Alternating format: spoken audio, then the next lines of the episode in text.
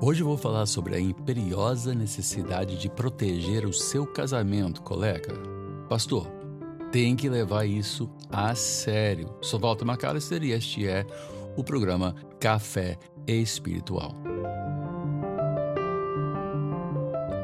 Quando Paulo fala a Timóteo sobre a escolha de líderes na igreja, duas coisas me sobressaem. Há outras coisas das quais ele fala, é claro, é de ser um homem de boa reputação e de ser marido de uma só mulher. O casamento é um dos fundamentos da credibilidade de um pastor.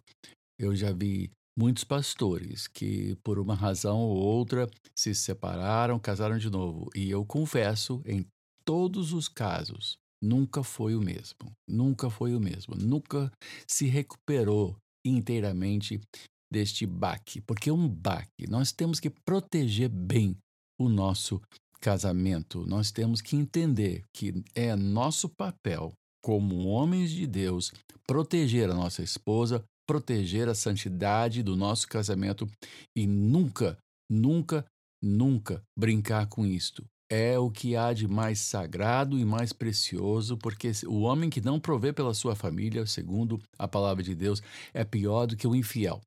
Você tem que proteger, você tem que cuidar da sua família e da sua esposa. Primeira coisa que eu vou dizer e eu tive que aprender isso porque no início, especialmente, parece que a gente vive igreja, igreja, igreja. Fala de igreja, só, vive na igreja, só pensa na igreja, até a conversa de casa é igreja e não tira tempo para si. A primeira coisa que você deve fazer é prover para ela um ambiente de amor e de carinho. Deve namorar a sua esposa. Eu e a minha esposa chegamos a um ponto onde a gente parou, ouvimos esse conselho de alguém e nós fizemos um, um propósito de uma vez por semana dar uma saidinha, né? Ir comer uma pizza, ver um filme, conversar.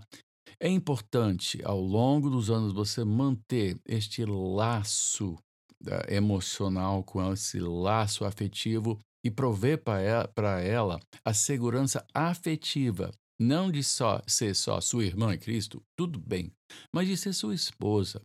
Segunda coisa, e eu vou ser rápido, há muitas coisas aqui para falar, deve ouvir a sua esposa. Ela é seu maior apoio e também, em potencial, a sua melhor crítica. Crítica não no sentido negativo, mas no sentido de poder enxergar quando você não está bem, quando você não está bem, e uh, quando as pessoas estão falando alguma coisa, ela ouve, ela pode trazer para você coisas que são importantes.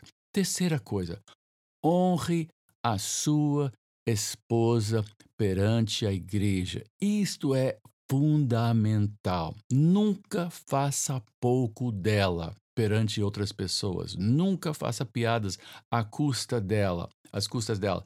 Nunca use uh, casos dela, coisas assim pessoais, como ilustração de mensagens. Você tem que cuidar dela como alguém a ser protegido. E mais, nunca chegue em casa descarregando toda a sua frustração com a igreja, ou falando de todos os problemas da igreja. Gente, ela sofre em dobro. Ela sofre pelo que está acontecendo na igreja e sofre pelo que está acontecendo contigo, sua reação, como você está sofrendo. Então, uh, você não entende o como isso descarrega em cima. De... Eu fiz isso muitos anos, eu confesso. Eu confesso que eu chegava e às vezes ah, desabafava, e ela, meu bem, como é que vai? E eu falava, não é?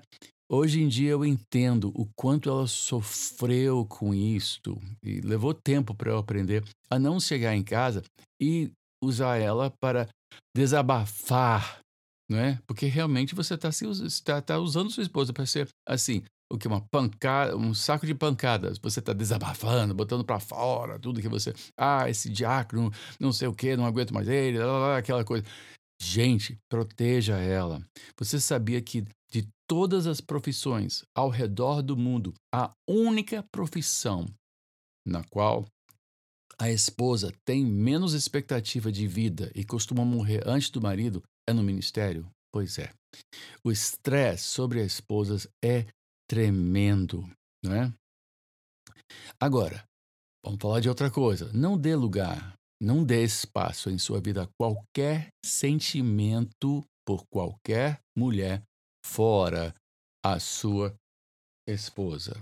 É fundamental que você proteja e cultive este amor por ela como algo que você, pelo qual você terá que prestar contas a Deus. O casamento não te pertence.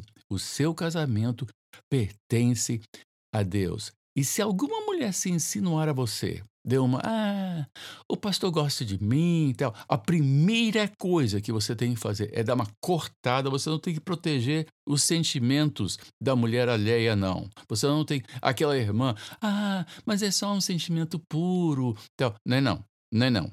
Não é não, não é nada disto. Esses sentimentos não têm lugar. Se alguém, ah, eu acho o pastor assim, o pastor assim, é, para mim é Deus no céu, esse pastor na terra, e ele é tão bonito, ele fala tão bem, ele é tão cheiroso. Quando começa a entrar nessas intimidades, você tem que dar uma cortada categórica imediata, dê uma de chato. Pode dar uma de chato. Por quê? Porque você está defendendo a santidade da sua família.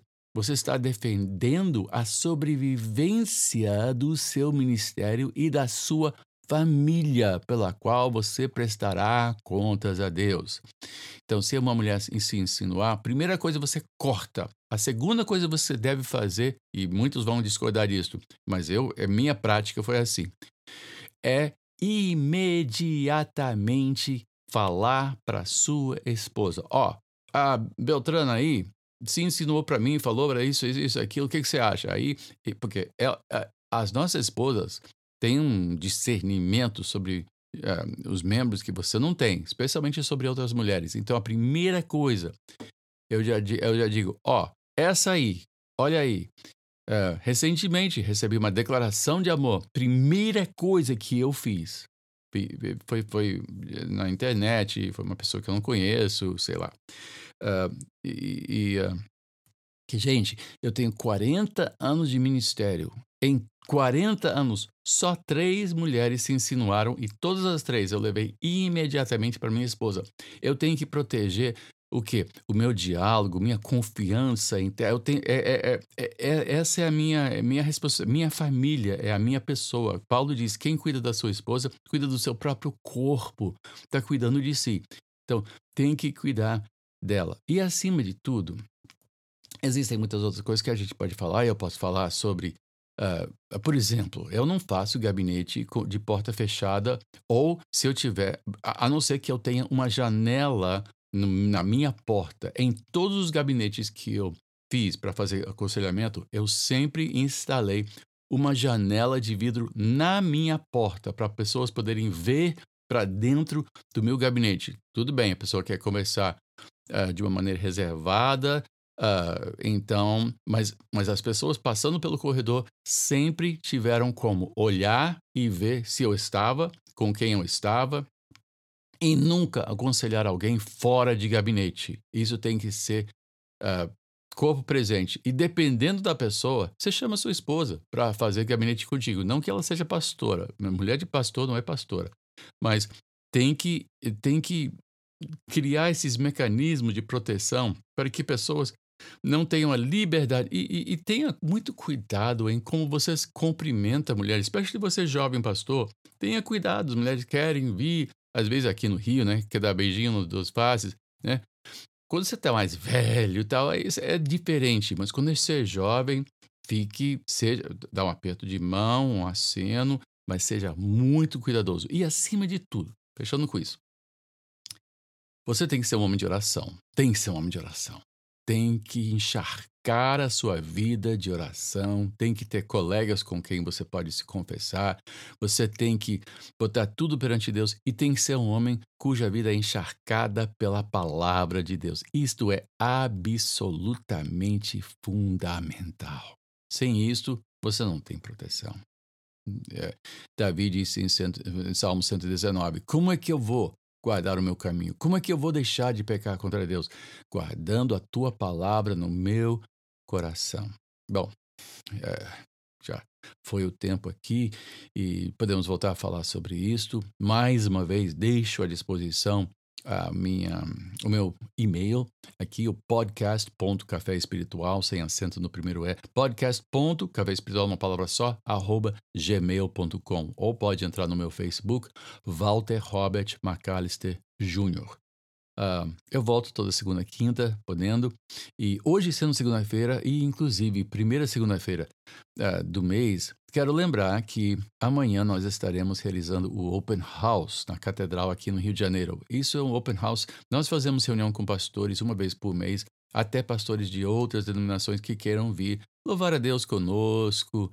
Uh, aliás, não, hoje não, hoje não é segunda-feira que, que eu estou pensando? Hoje é quinta-feira. Então, já pode planejar. Terça que vem, terça que vem, primeira terça-feira de cada mês, nós abrimos a nossa reunião pastoral, que nós fazemos uma reunião pastoral do, da denominação uma vez por semana. Mas uma vez por mês abrimos isto e chamamos isto, obviamente, open house, né? casa aberta. Nós abrimos a casa para outros pastores, seminaristas que desejam vir e louvar a Deus conosco, tomar a Santa Ceia. Uh, não, tem, não estamos uh, uh, recrutando ninguém, não estamos vendendo nada, se bem que tem uma livraria teológica plena, ótima, com descontos, mas isto não é, nisso não é uma comercial. isso tem lá. mas quero lembrar, então, na Catedral, fica na Via 9,